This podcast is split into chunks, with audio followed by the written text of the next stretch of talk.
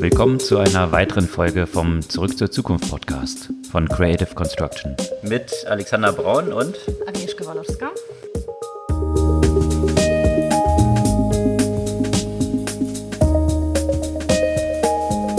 Was gab's Neues letzte Woche? Für mich gab es letzte Woche so drei Kernthemen. Einerseits alles, was jetzt am prominentesten durch den Kampf von Fortnite gegen Google und Apple dargestellt hat, aber grundsätzlich um die Frage, ob äh, die App-Anbieter so ein bisschen die Gunst der Stunde nutzen, um gegen die großen Plattformen vorzugehen. Auf der anderen Seite weiteres Thema hier in Berlin, die Problematik rund um Betriebsrat bei N26 und wie N26 selbst so ein Stück weit zerlegt in dieser Situation. Und ein weiteres Thema, und zwar die Wahlen in Belarus und das Internet-Shutdown, was dort eingeführt wurde, als die Proteste gestartet haben. Und dann gab es noch eine ganze Reihe Themen so rund um unterschiedliche Fintechs, die auch noch ganz spannend waren, von Robinhood bis zu Square und noch ein paar anderen. An dieser Stelle eine kleine Bitte. Wenn ihr uns helfen möchtet, diesen Podcast weiter zu verbreiten, dann klickt auf Abonnieren, egal in welchem Player ihr uns hört. Und dann wissen nämlich noch mehr Leute von unserem Podcast und wir kriegen noch ein paar Zuhörer mehr. Und jetzt der Durchstart in die Themen, die du schon angesprochen hattest. Ein, ein Thema eben, was du als erstes und wahrscheinlich auch das größte so, was die ganzen News anging, diese Woche war, ist tatsächlich dieser Kampf um Plattformen wiederum, der nochmal ganz neue Dimensionen und neue Fahrt aufgenommen hat. Mhm. Und wie du schon erwähnt hattest, wahrscheinlich nicht ganz zufällig jetzt so eskaliert, wir hatten letzte Woche davon berichtet, dass die Anhörungen dort waren von den Big Tech-Unternehmen vor dem Hintergrund von Monopolvorwürfen. Und was ist da diese Woche dann passiert? Ja, diese Woche hat nämlich Fortnite eine eigene Zahlungsmöglichkeit eingeführt. Und zwar könnten die Inhalte äh, in der App über In-App-Käufe erworben werden und der App Store wurde damit umgegangen. Ne? Also normalerweise ist es so, wenn man irgendwelche Zahlungen anbietet in den Apps auf der Apple App Store Plattform, dann kassiert nämlich Apple immer 30 Prozent davon. Und natürlich schmeckt das nicht so dem einen oder anderen Anbieter, vor allem denen, die da richtig viel, viel Geld mit umsetzen und einfach nur sehen, wie die Apple-Steuer, wie das genannt wird, dort abgezogen wird. Und vor allem vor dem Hintergrund, weil Apple das zu einer Bedingung macht, um genau. überhaupt dem App Store angenommen zu werden. Und da sind ja viele dann schon dran gescheitert, da irgendwelche Umwege zu implementieren, mhm. weil Apple das nur durch die eigenen Systeme laufen haben will, um dann die 30 Prozent eben zu nehmen. Genau, also die einen oder anderen, also wenn man sich jetzt zum Beispiel anschaut, Amazon Audible und andere, die bieten einfach gar keine Zahlungsmöglichkeit in den Apps an, sondern man muss alles, was man kaufen möchte, halt über die Web-Plattform erwerben, was natürlich klar äh, nicht, nicht so die tollste User-Experience ist. Vor allem, weil man auch nicht dafür werben darf, dass man das woanders erwerben Exakt. darf. Nämlich, sobald man das erwähnt in der App, dann reicht das für Apple auch schon aus, das nicht zu veröffentlichen. Mhm. Und natürlich Fortnite ist ja auch kein Unbekannter. Ne? Das haben ja auch eine entsprechende Macht, entsprechende Anzahl der Nutzer, die Hast du dir das Video auch angeschaut, diese Persiflage, könnte man sagen, der 1984 äh, mhm. Werbung von Apple? Ja, gerade vor diesem Hintergrund konnte man natürlich auch sehen, dass diese ganze Geschichte jetzt nicht zufällig kommt, sondern genau. letztendlich auch natürlich von langer Hand geplant war und sicherlich eben genau auf diese Verhandlungen, die jetzt in den USA laufen, äh, im Kongress abzielen. Also da stehen Apple Amazon, Google und Facebook ja am Pranger, genau vor diesem Hintergrund, dass sie dominierende oder dominante oder marktbeherrschende Plattformen haben und diese Marktmacht ausnutzen. Und jetzt ist natürlich die Frage, wann findet natürlich so ein Ausnutzen so einer Plattform statt? Und dass natürlich Fortnite, die jetzt gerade nochmal 1,7 Milliarden an neuen Funding eingesammelt haben, eines der populärsten Games und Social Networks und Amalgam daraus wahrscheinlich weltweit, dass die gerade jetzt dort vorpreschen und sagen, guck mal, ihr lieben Nutzer, ihr könnt 20 Prozent sparen, wenn ihr unseren Bezahlweg verwendet. das ist natürlich dann schon interessant und man dann auch schon dieses Marketingmaterial, wie du es gesagt hast, dieses Video, was eigentlich ja Apple zu dem gemacht hat, mehr oder weniger von seiner Positionierung, was es ist, von äh, 1984. Alle sitzen dort in grau, graue Mäuse. Das zielte damals bei Apple, glaube ich, so auf IBM ab.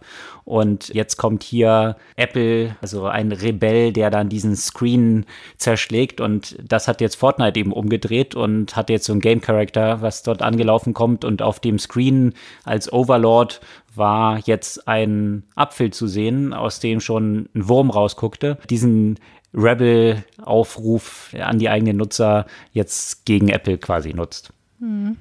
Und ich muss sagen, ich bin da sehr unschlüssig, was ich davon halten soll. Ja? Auf der einen Seite ist es natürlich so, dass diese Plattformen eine sehr, sehr große Macht haben, die diese ja auch ausnutzen. Auf der anderen Seite, naja, es, die bieten letztendlich auch diesen, diesen, diesen diversen Anbieter dem Zugang zu den Nutzern und irgendeine Art der Kompensation dafür erscheint dann irgendwie doch berechtigt oder gerechtfertigt. Ne? Man könnte sagen, ey, ihr muss ja keine Apps anbieten, ihr könnt ja eine Website anbieten. Natürlich ist es dann wieder Verzerrung des Wettbewerbes, wenn man dem das halt nicht ermöglicht. Aber irgendwie, ich kann mich noch nie so zu 100 Prozent entscheiden, wer da im Recht ist. Ich weiß nicht, wie es dir geht. Ja, die Diskussion ist ja auch eine sehr differenzierte dort, mhm. die, die da so entstanden ist. Natürlich vertreten jetzt die beiden Companies vielleicht noch zur Ergänzung, wie das Ganze dann ausgegangen ist. Das betrifft jetzt ja nicht nur Apple, sondern natürlich auch den Google Play Store, mhm. weil es natürlich im mobilen Ökosystem diese zwei Plattformen ja eigentlich nur gibt. Also Android mit dem Google App Store dahinter äh, oder dem Google Play Store und iOS, also auf die ganzen äh, Apple-Devices über den Apple Store. So, und beide haben ja diese Anforderungen, dass dann die Payments darüber auch abgewickelt werden müssen und ein Prozentsatz beim Betreiber, also bei Google oder bei Apple landet. Und jetzt hat Fortnite eben gesagt, nein, umschifft das einfach, zahlt uns direkt, spart 20 Prozent, was postwendend dazu geführt hat, dass sowohl Google als auch Apple Fortnite aus dem Store geschmissen haben. Das heißt, sämtliche Nutzer, die jetzt Fortnite nutzen und bereits bei sich installiert haben, können es natürlich weiter nutzen.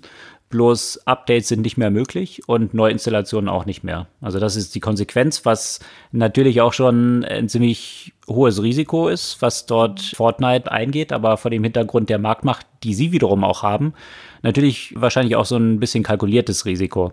Sie haben mit keiner anderen Reaktion eigentlich rechnen können. Genau, weil jetzt dann natürlich auch die Klageschrift schon in deren Schublade lag, die sie jetzt eingereicht haben gegen Google und gegen Apple. Und jetzt zu der Fragestellung, ist es gerechtfertigt oder nicht? Also letztendlich haben Apple und Google ja umfangreiche Investments getätigt, um sich diese Marktmacht dann auch wiederum zu arbeiten, ja, diese App Stores. Und die Fragestellung ist aber dann, die jetzt auch so ein bisschen kontrovers diskutiert wird, wann ist so eine Anforderung, dass ich jetzt 30 Prozent von den Payments, die dort drüber laufe, als eine Gebühr für diese Nutzung des App Stores dann quasi verwende. Wann ist es quasi so Wegelagerung und mhm. ein Zwang? Hat es vielleicht auch mit der Marktmacht zu tun? Das heißt, wenn am Anfang, als sie gestartet sind, ich vielleicht nur 20 Prozent des Marktes hatte und dann gesagt habe, okay, wenn du bei mir im Store sein willst, dann kostet dich halt das bei Payments 30 Prozent ist die Situation eine andere, als wenn ich eigentlich dann irgendwie, je nachdem, wie man es rechnet, irgendwie 80 Prozent des Marktes habe. Die Ausgangsvoraussetzungen und die Konsequenz für mögliche Anbieter und Wettbewerber ist halt eine andere. Und deswegen, glaube ich, ist dieses Thema auch so schwierig irgendwie zu greifen, weil man nicht einfach nur eben sagen kann, ja klar, ist so. es so. ist, genau, ja, also es verändert, hat sich halt über die Zeit auch verändert mit der mhm. Marktposition, die so ein Player hat. Und je stärker diese Marktposition ist, desto mehr oder desto weniger haben dann Anbieter, die dort aktiv sein wollen, auch überhaupt eine andere Wahl, als das einzugehen. Und ja, diese, diese Wahl wird jetzt eben gerade in Frage gestellt durch die Verfahren, die jetzt in den USA dort laufen, aber auch in der EU gibt es ja entsprechende Untersuchungen und jetzt wird natürlich nochmal ordentlich Wasser auf die Mühlen gegossen durch solche prominenten Cases. In der Woche zuvor war ja auch Facebook da nochmal in Schlagzeilen gewesen, weil sie auch so ein Gaming-Environment dort in den App Store von Apple bringen wollten und dort immer wieder abgelehnt worden sind, weil Apple nämlich auch verhindern will, dass Streaming also Game Streaming über ihren App Store läuft. Also die Anforderung, die sie auch dort wieder legen, ist, dass es Games sein müssen, die quasi abgeschlossen irgendwie so in diesem Ökosystem existieren und mhm. nicht gestreamt werden. Und ja, das ist natürlich jetzt die Frage und sicherlich eine sehr nicht nur schwarz und weiß zu diskutierende Debatte, die dort gerade läuft. Was ich mich da aber auch frage, ne, weil du ja gerade dieses Thema auch erwähnt hast, ob man oder ob Fortnite das ja auch nicht in diese Richtung spinnen wird. Ich bin da jetzt nicht ausreichend drin, um zu sagen, ob das schon thematisiert wurde. Aber Google und Apple, die versuchen natürlich auch eigene Gaming-Environments zu etablieren. Gerade Google dann ja auch mit Stadia, mit so einer Gaming-Initiative. Und da frage ich mich, ob Fortnite auch das nicht versuchen wird äh, zu nutzen, um zu sagen, guck mal, die stellen sich hier auch explizit gegen uns, weil die quasi eine Konkurrenz zu uns schaffen wollen und dafür die Marktposition nutzen. Und das ist dann genau wiederum so eine andere Frage, die dann hinzukommt. Ne? Dass, wenn ich eine bestimmte Plattform biete und dort den Zugang gebe, klar, stellen sich dann nochmal die Fragestellung, Marktmacht hin und her, ob dann andere Anbieter gezwungen sind, weil es kaum, weil es eigentlich nur eben, es gibt ja nur diese zwei Plattformen. Aber wenn ich dann Konkurrenzprodukte baue und das ist in Deutschland jetzt gerade noch mal so hochgepoppt, mhm. wo diese Woche ebenfalls eine ganze Reihe von Startups, recht prominenten Startups aus der Travel-Branche, also von Get You Guide bis Trivago und Flixbus und noch eine ganze Reihe anderen dieser prominenten Player auch eine Klage eingereicht haben und zwar eben eine Beschwerde gegen Monopol- oder Marktmachtmissbrauch von Google. Mhm. Und Google, das hat man ja auch verfolgen können, natürlich immer weiter auch eigene Angebote auf, ausbaut. Nicht nur im Travel-Bereich, sondern auch was Restaurantbewertung, was Flüge natürlich dann dort angeht. Letztendlich eine direkte Antwortmaschine zu werden und nicht mehr den Traffic nur auf andere Seiten zu leiten, sondern immer mehr direkt in Google auch abzuwickeln mhm. und sich damit immer mehr von dem Kuchen auch selbst zu nehmen und da potenziell natürlich mögliche Upstarts, wie es jetzt hier diese Travel-Unternehmen sind, in die Defensive zu drängen, weil irgendwann, wenn die Leute gar nicht mehr jetzt zu Get You Guide und so weiter geleitet werden, sondern die ganzen Informationen dann gleich bei Google direkt sind und dort auch gebucht werden können, auch wenn die Buchung hinten dann über Get You Guide abläuft, die Kunden gar nicht mehr diese Brand Get You Guide im Kopf haben mhm. und die dann eigentlich nur so eine Dumbpipe dann irgendwann werden für alles, was über Google dann abgewickelt wird. Und dementsprechend sich dann natürlich auch das Machtverhältnis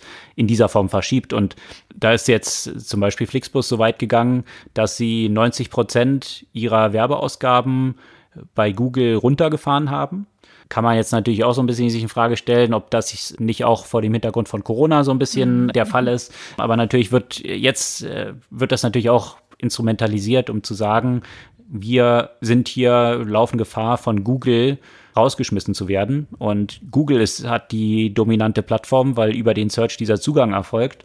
Und jetzt soll sich eben entsprechend Brüssel damit befassen, ob hier nicht ein Verstoß von Google vorliegt. Und äh, die Ermittlungen laufen dort ja auch schon äh, gegen diese Plattform.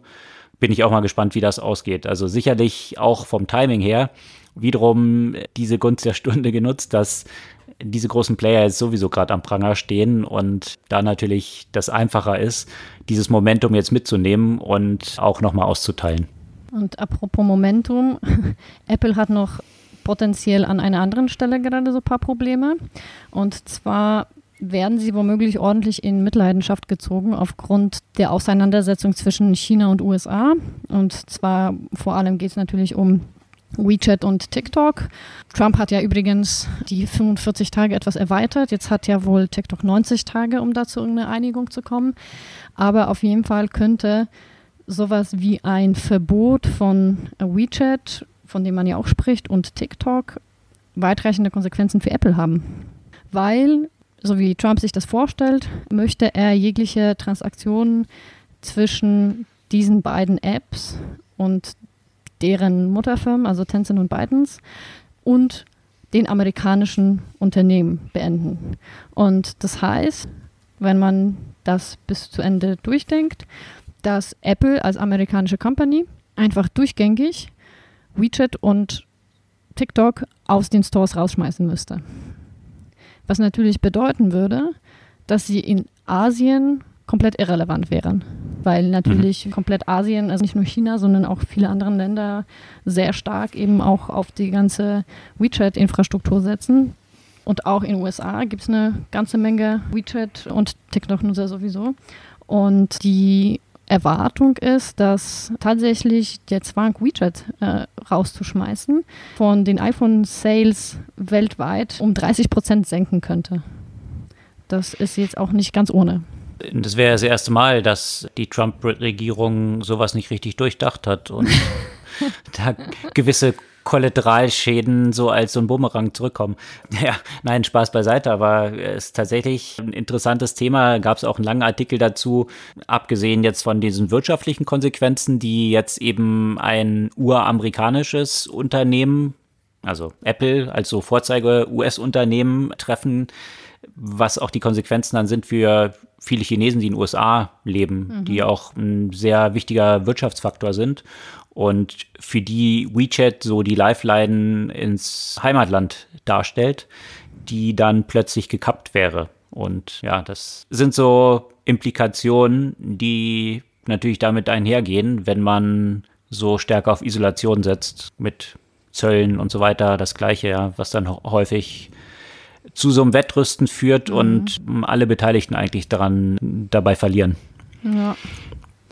Und apropos nochmal TikTok, Grund auch, glaube ich, für diese Verschiebung ist unter anderem dass das überraschenderweise gar nicht so einfach ist, so ein Carve-out von so einem Teil des Unternehmens umzusetzen und da wirklich komplett diese technologische Abtrennung zu, zu schaffen. Und dazu gab es gerade auch einige Beiträge, wie kompliziert das tatsächlich wäre, da komplett diese Übertragung von TikTok zu Microsoft zu schaffen und mit welchen Hürden das letztendlich verbunden ist. Deswegen ich kann mir auch nicht wirklich vorstellen, dass Microsoft da jetzt ohne ordentliche Tech Due Diligence das einfach mal kauft, sondern die brauchen wahrscheinlich auch ein bisschen Zeit, um sich das Ganze anzuschauen, durchzudenken. Mhm. Wo du gerade von Hürden sprachst, hier in Berlin, das hattest du ja vorhin auch erwähnt, ist ja ein Unternehmen ansässig, N26, die für ziemlich viel Wirbel gesorgt haben. Erstmal damit, dass sie die Banken ja frontal angegriffen haben und die Banken ähm, erst N26 so ein bisschen belächelt haben, nachdem innerhalb ziemlich kurzer Zeit N26 Millionen von Nutzern und eine Bewertung von drei, über drei Milliarden am Kapitalmarkt dann erreicht hat oder im privaten Märkten, war dieses Belächeln dann so ein bisschen relativiert worden. Aber jetzt äh, scheint N26 sich selbst so ein paar Stolpersteine in den Weg zu legen. Und zwar hatten wir ja letzte Woche ja schon berichtet, dass Mitarbeiter dort ziemlich unzufrieden sind und sich jetzt entschieden haben, einen Betriebsrat zu gründen, was ja erstmal gesetzlich zugesichert ist. Ja, also da gibt es ja eigentlich nicht viel dran zu drehen. So sind halt die Gesetze hier in Deutschland. Und jetzt ist aber ziemlich offensichtlich geworden, dass die Gründer von N26 da nicht so richtig Lust drauf haben. Was und ich auch verstehen kann. Also, ne? Das kann man natürlich verstehen, dass man keine Lust auf einen Betriebsrat hat, weil das kann, das erschwert natürlich äh, vor allem für so eine kleine Organisation im Zweifel halt die Führung. Äh, jenseits davon, dass es natürlich rechtlich vorgesehen ist und gut ist, dass die Mitarbeiter partizipieren. Ich glaube, wenig Gründer haben Bock drauf erstmal. Ja, das mag so sein, kann ich auch nachvollziehen, ändert aber nichts an dem Fakt, dass ab einer bestimmten Mitarbeiterzahl die Mitarbeiter das dürfen. So, und das hat mich jetzt tatsächlich doch ein bisschen überrascht, was dort dann für ein mhm. ja, dilettantisches Theater, würde ich es mal vorsichtig ausdrücken, abgelaufen ist, weil dann N26 versucht hat, mit einer einstweiligen Verfügung ein konstituierendes Treffen von diesem Betriebsratswahlen dort zu verhindern. Und äh, zunächst mal hat man das damit versucht zu verhindern, dass man eben gesagt hat, hier Corona und äh, im Rahmen dieser Veranstaltung, die dort angesetzt wurde von Verdi, sei es eben unmöglich, die Sicherheit der Mitarbeiter zu gewährleisten. Und dann wurde tatsächlich eine einstweilige Verfügung gegen diese Veranstaltung ausgesprochen, die dann aber wiederum mit einem cleveren Gegenzug dadurch umschifft wurde, dass man dann gesagt hat, naja, übrigens, diese Veranstaltung wird ja jetzt von der IG Metall ausgerichtet und nicht von Verdi und die einstweilige Verfügung ist gegen Verdi gerichtet. Von daher können wir diese Wahlen trotzdem durchführen. Und äh, das wurde dann auch gemacht. N26 im Gegenzug hat dann zur gleichen Zeit eine eigene Mitarbeiterversammlung einberufen. Also es war wirklich doch ein bisschen erstaunlich zu sehen, wenn man so ein bisschen sich nur ansatzweise mit Krisen-PA auskennt. Ja? Mhm. Wie N26 doch sehr dilettantisch damit umgegangen ist, weil letztendlich, ob man Betriebsrat mag oder nicht, wie du es gesagt hast, gibt es viele Gründe auch, weswegen man als Gründer vielleicht nicht ein großer Fan davon ist. Letztendlich verhindern kann man es nicht. Und was ist die Erwartungshaltung genau mit so einem Gegenfeuer, dass dann plötzlich die Mitarbeiter sagen, ach so, ja, nee, stimmt, dann machen wir es halt doch nicht. Ja, ist ja vollkommen aussichtsloses Gefecht das auf diese Weise versuchen zu verhindern. Es wird ja stattfinden. So, der Unterschied ist bloß, habe ich zwei Negativartikel in der Presse oder bausche ich die ganze Sache mit so einem Gegenfeuer dermaßen auf, dass ich hunderte von Artikeln äh, habe, dass ich einen negativen, extrem desaströsen Impact auf meine Brand habe, auf die Wahrnehmung von potenziellen High Potentials, die vielleicht für N26 arbeiten wollten, aber jetzt sich vielleicht die Frage stellen, was herrscht denn da für eine Kultur? Also dieser Kollateralschaden von diesem Gegenfeuer, naja, das äh, ist wahrscheinlich wesentlich größer als der, der durch ein potenziell durch einen Betriebsrat entstehen könnte, der ja sowieso eingerichtet wird. Ja? Und das hat dann tatsächlich jetzt auch gestern gerade zu so einem Gegensteuern geführt, dass dann Valentin Steif, einer der Gründer, einen Artikel veröffentlicht hat, wo er dann auch so ein bisschen sich Asche aufs Haupt geworfen hat und gesagt hat, ja, also wir sind für diese Eskalation dort, fühlt er sich so ein bisschen mitverantwortlich und jetzt sollte es doch wieder in geordnete Bahn geleitet werden. Also so ein bisschen ein Einknicken oder ein Einsehen, vielleicht aufgrund von großem Einreden von Krisen-PA-Experten, mhm. wie man mit so einer Situation umgeht. Und das zeigt sicherlich auch noch so ein bisschen eine gewisse, ich meine, diese sind ja auch noch sehr junge Gründer, die in sehr kurzer mhm. Zeit extrem großen Erfolg gehabt haben. Wahrscheinlich jetzt noch nicht ganz so erfahren sind, auch solche ein bisschen stürmischeren Zeiten, äh, was so Krisenkommunikation angeht, auch zu umschiffen oder durchzustehen. Mhm. Natürlich ist es nach draußen ein ziemliches Desaster. Vielleicht selbst, ne, also ich meine, wir sind ja selbst Gründer und haben ja auch in dem einen oder anderen Startup gearbeitet und es ist klar, wie schwierig das ja auch nach innen ist und wie man ja auch zum Teil mit Erwartungen auch von Mitarbeitern konfrontiert wird, die man schwer erfüllen kann. Und deswegen nehme ich die vielleicht so ein Stück weit in Schutz, weil das ist ein, wirklich noch ein sehr, sehr junges Unternehmen mit wenig etablierten Vorgängen, dadurch, dass das Unternehmen auch einfach so enorm gewachsen ist. Du führst ganz anders eine Company mit 20 Leuten, ganz anders eine Company mit irgendwie 100 Leuten und ganz anders eine Company mit anderthalb tausend Menschen. Und ich bin mir sicher, dass die Aktion, dass da ein bisschen was irgendwie an der einen oder anderen Stelle irgendwie mal eine Sicherung durchgebrannt ist und dann ist es halt in so eine Extremsituation irgendwie geendet.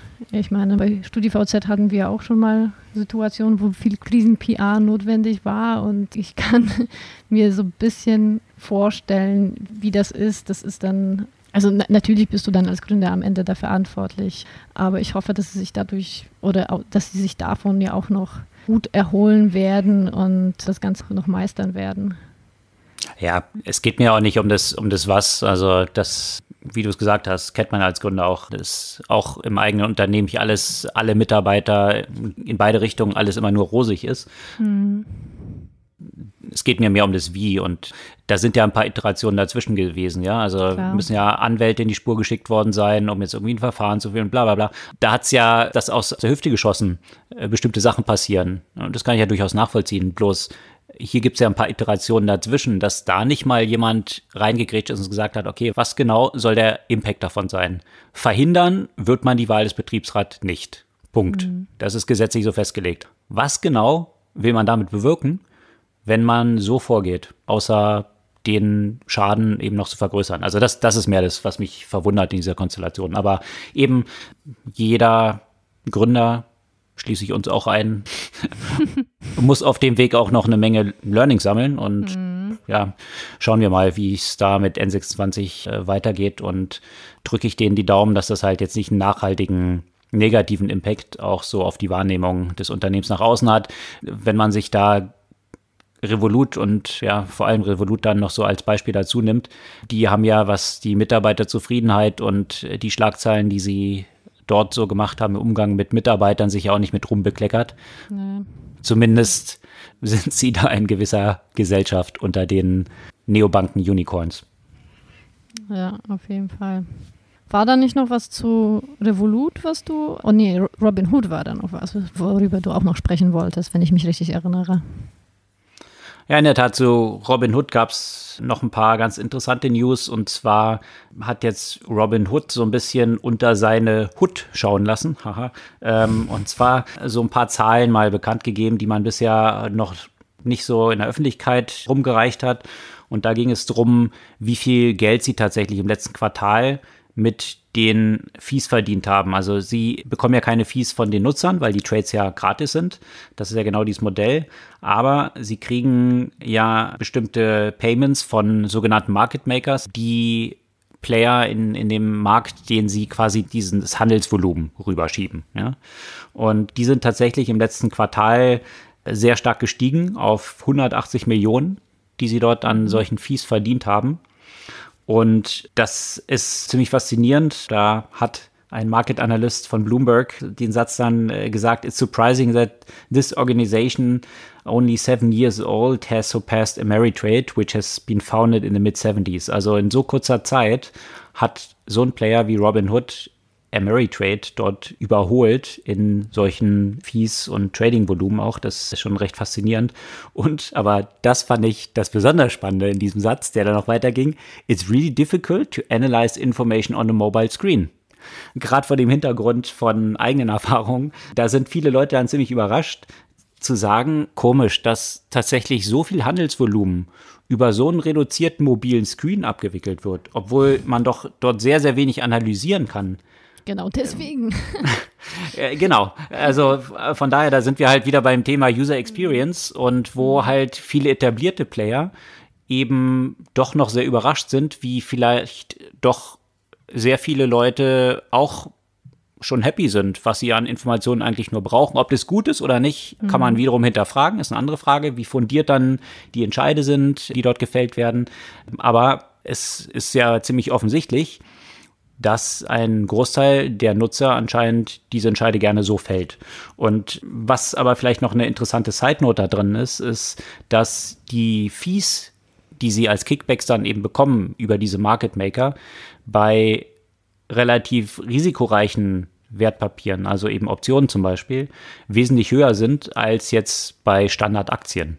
Und das ist natürlich eine gewisse Gefahr, die dort drin liegt. Und zwar auch eine interessante Erkenntnis von diesen 180 Millionen, die Robinhood dort, diesen Gebühren dort verdient hat, sind 111 Millionen davon auf Optionen entfallen. Mhm.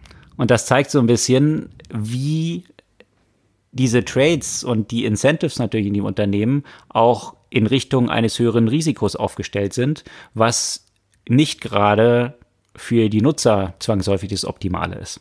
Hm. Weil, hatten wir auch berichtet, dort hat es ja dann auch Selbstmord eines Nutzers gegeben, der sich wahrscheinlich zu wenig mit solchen risikoreichen Instrumenten auskannte, wenn die Incentivierung im Hintergrund natürlich eine entsprechende ist. Hm. Um, um jetzt bei dem Thema Finance und User Experience zu bleiben, da gab es jetzt auch eine interessante Meldung von PayPal. Und zwar PayPal wird das Bezahlen via QR-Code zur Priorität machen. Und das muss man immer so ein bisschen schmunzeln, weil äh, QR-Code, den gibt es jetzt auch schon 25 Jahre. Und, und so richtig durchgesetzt hat sich das nie. Also jetzt zwar ein Stück weit mehr, weil das wurde von nicht so langer Zeit endlich in die Kameras quasi direkt integriert, zumindest beim iPhone, dass man dafür nicht nur eine externe App braucht. Und von der Perspektive so ein bisschen die Frage, wie wird dieses Bezahlen via QR-Code tatsächlich stattfinden? Für mich ist so die erste Assoziation, als Privatpatient kriegt man ja immer Briefpost mit Rechnung. Da hätte ich mir das durchaus vorgestellt, dass ich da mit einem QR-Code einfach bezahle, statt dass ich das irgendwie Wochen liegen lasse und es dann vergesse und dann Stress habe. Aber das ist gar nicht so der Kontext, in dem es hier genannt wurde, sondern tatsächlich diese QR-Zahlung in den Ladengeschäften. Also zum Beispiel hat die Drogeriekette in USA, CVS, bekannt gegeben, dass sie in den ganzen Filialen das Bezahlen per QR-Code an der Ladenkasse ermöglichen sollen. Und da frage ich mich, warum soll ich das nutzen und nicht zum Beispiel Apple oder Google Pay, was mir eigentlich fast noch bequemer erscheint. Tja, es ist halt immer eine Frage, wer, wer welche Incentives dort hat in dieser ganzen Geschichte. Also wenn man sich mhm. halt eben China anschaut, wo QR-Codes schon ja, seit mindestens zehn Jahren der Standard sind das und stimmt. eigentlich überhaupt, also gerade auf Basis des Players, den wir vorher hatten, WeChat, wo ein Großteil der Zahlungen drüber abgewickelt wird, aber auch mhm. Alipay. Das heißt, in China ist es so weit, dass unterdessen Bettler eben mit zwei QR-Codes, ein für Tencent, eben das Zahlungssystem über WeChat und das andere mit Alipay ausgestattet sind, weil die Leute gar kein Bargeld mehr mit sich rumtragen. Und diese Zahlungen eben schon lange mobil abgewickelt werden, bevor überhaupt Apple auf die Idee kam, diese Geschichte bei sich so in dieser Form, wie es jetzt dort integriert ist, zu integrieren. Das heißt, China und viele asiatische Länder sind da eben derzeit oder der westlichen Zeit, sagen wir es mal so, weit voraus. Mhm. Und jetzt ist Apple dort in Anführungsstrichen vorgeprescht und hat das bei sich so integriert. Natürlich aber nicht ganz uneigennützig, weil sie natürlich dort auch wieder über die Kreditkarten, die damit verbunden sind, ein bisschen was abgreifen von diesen Umsätzen, mhm. die da generiert werden. Das heißt, was das effizienteste Zahlungssystem ist, wenn ich jetzt nicht noch ein paar Mittelmänner dazwischen habe, also eine Kreditkarte noch, die dahinterlegt ist, dann Apple Pay, jeder verdient ein bisschen was mit, versus einfach, in Anführungsstrichen, einfach jetzt ein QR-Code. Und dann kann die Zahlung etwas direkter. Natürlich versucht jetzt hier eben PayPal auch Geld zu verdienen. PayPal sich dort als Mittel, Mittelmann zu etablieren. Ich wollte mal hier so eher so etwas aus dem Kuriositätenkabinett heute reinbringen. Und zwar habe ich diese Woche einen Beitrag darüber gelesen, wie denn Software-Updates bei einem Boeing 747 reinkommen. Ja, das ist allerdings eine interessante Kuriosität. ja.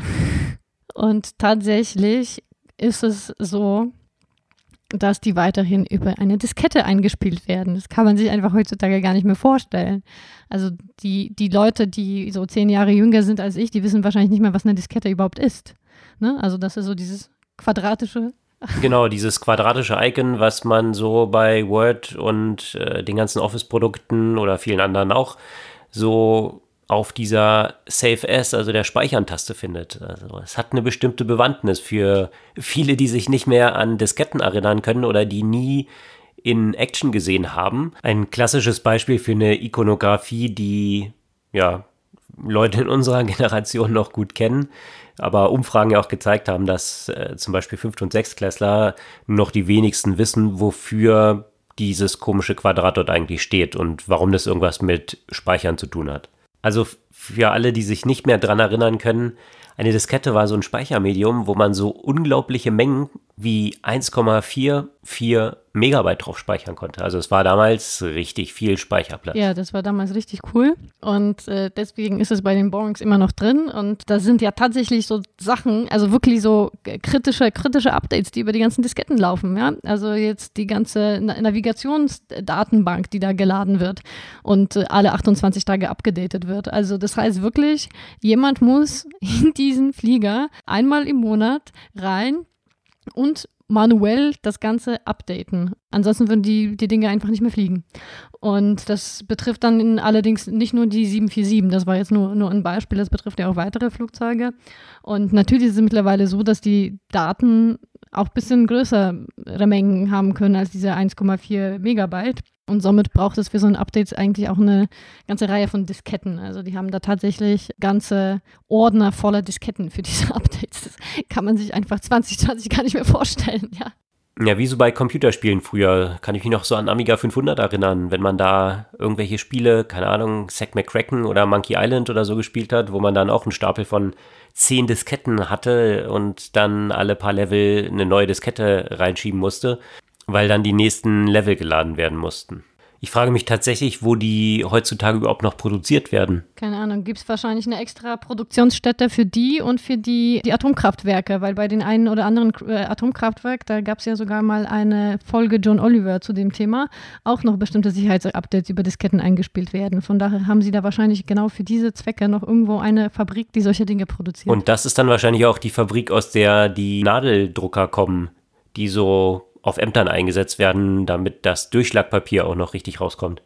Aber vielleicht ist es sicherer, ne? Aber vielleicht ist es sicherer, weil man muss ja auch sagen, der Boeing 737 MAX, der ja gecrashed hat aufgrund eines Softwareproblems, der hatte modernere Softwaresysteme, ne? Also ja, wobei die Boeing Max ja eine ganze Verkettung von Problemen mit sich geführt hat. Die Software ist ja nur eingerichtet worden, um einem Hardware-Workaround entgegenzusteuern, weil es günstiger war, einfach nur größere Turbinen an diese Maschine zu hängen, für die die Maschine aber gar nicht ausgelegt war und deswegen der Schwerpunkt dann ein anderer war.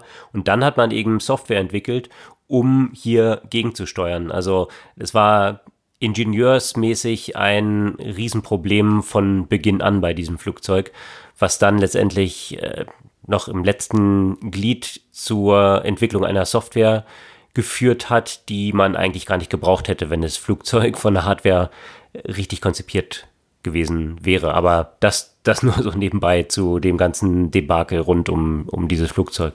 Anderes Thema.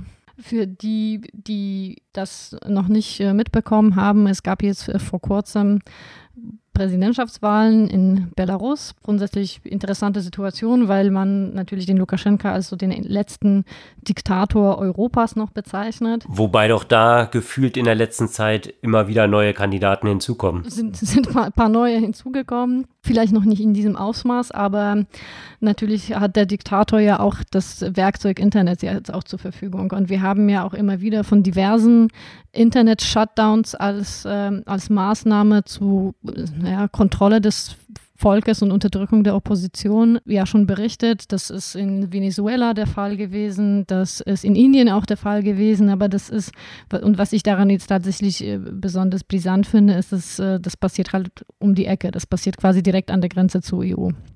Und äh, dort wurden tatsächlich massive Internet-Shutdowns äh, äh, durchgeführt. Natürlich äh, mit Erklärung, nein, nein, das waren irgendwie die Denial-of-Service-Attacks von irgendwelchen fremden Mächten, die unser zentrales Internet angegriffen haben. Wir haben das natürlich nicht gemacht. Dem kann man wohl eher nicht so, nicht so glauben. Ja, ich bin sehr gespannt, wie der Ausgang der Situation in, in Belarus sein wird und äh, ob da tatsächlich so ein 89 äh, sich gerade, gerade abspielt oder, oder doch nicht.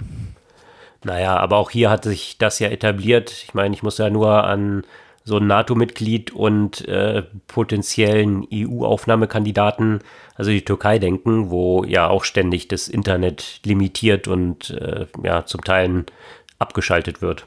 Also von daher ist das ja weltweit eigentlich mittlerweile gängige Praxis geworden. Stimmt, ja. Was ist deine Buchempfehlung für diese Woche? Meine Buchempfehlung, ich habe gerade fertig, fertig gelesen das Buch What Works, Gender Equality by Design von Iris Bonnet.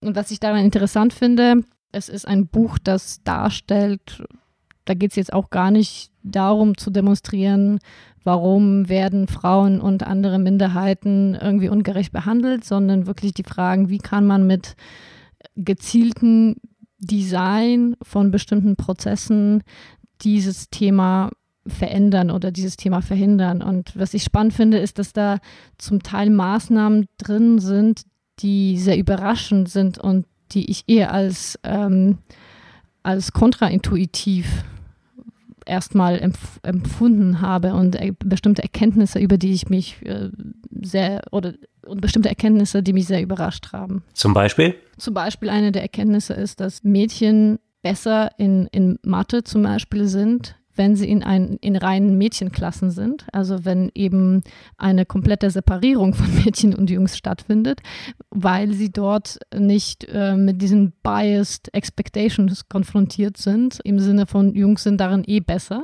von daher werdet ihr das eh nicht erreichen und dass es sich auch in dem auch in der Arbeit zum Teil auch da überträgt und ähm, dass es interessanterweise zum Teil eher Sinn ergibt, getrennt geschlechtliche Teams zum Beispiel zu haben, statt dafür zu sorgen, dass die möglichst gemischt sind. Das, fand, das, mich, das war jetzt so eine der Sachen, die mich überrascht haben, weil gab es noch ein paar, paar andere Sachen, die mich da überrascht haben. Also auf jeden Fall interessant. What Works, die Buchempfehlung also für diese Woche. Das soll es für diese Woche gewesen sein. Wie gehabt posten wir die Links zu sämtlichen Artikeln, die wir hier besprochen haben, zum Nachlesen auf unserer Podcast-Blogseite und freuen uns über eure Kommentare und wie eingangs erwähnt natürlich auch auf eure Follows und Abos unseres Podcasts. Bis kommende Woche.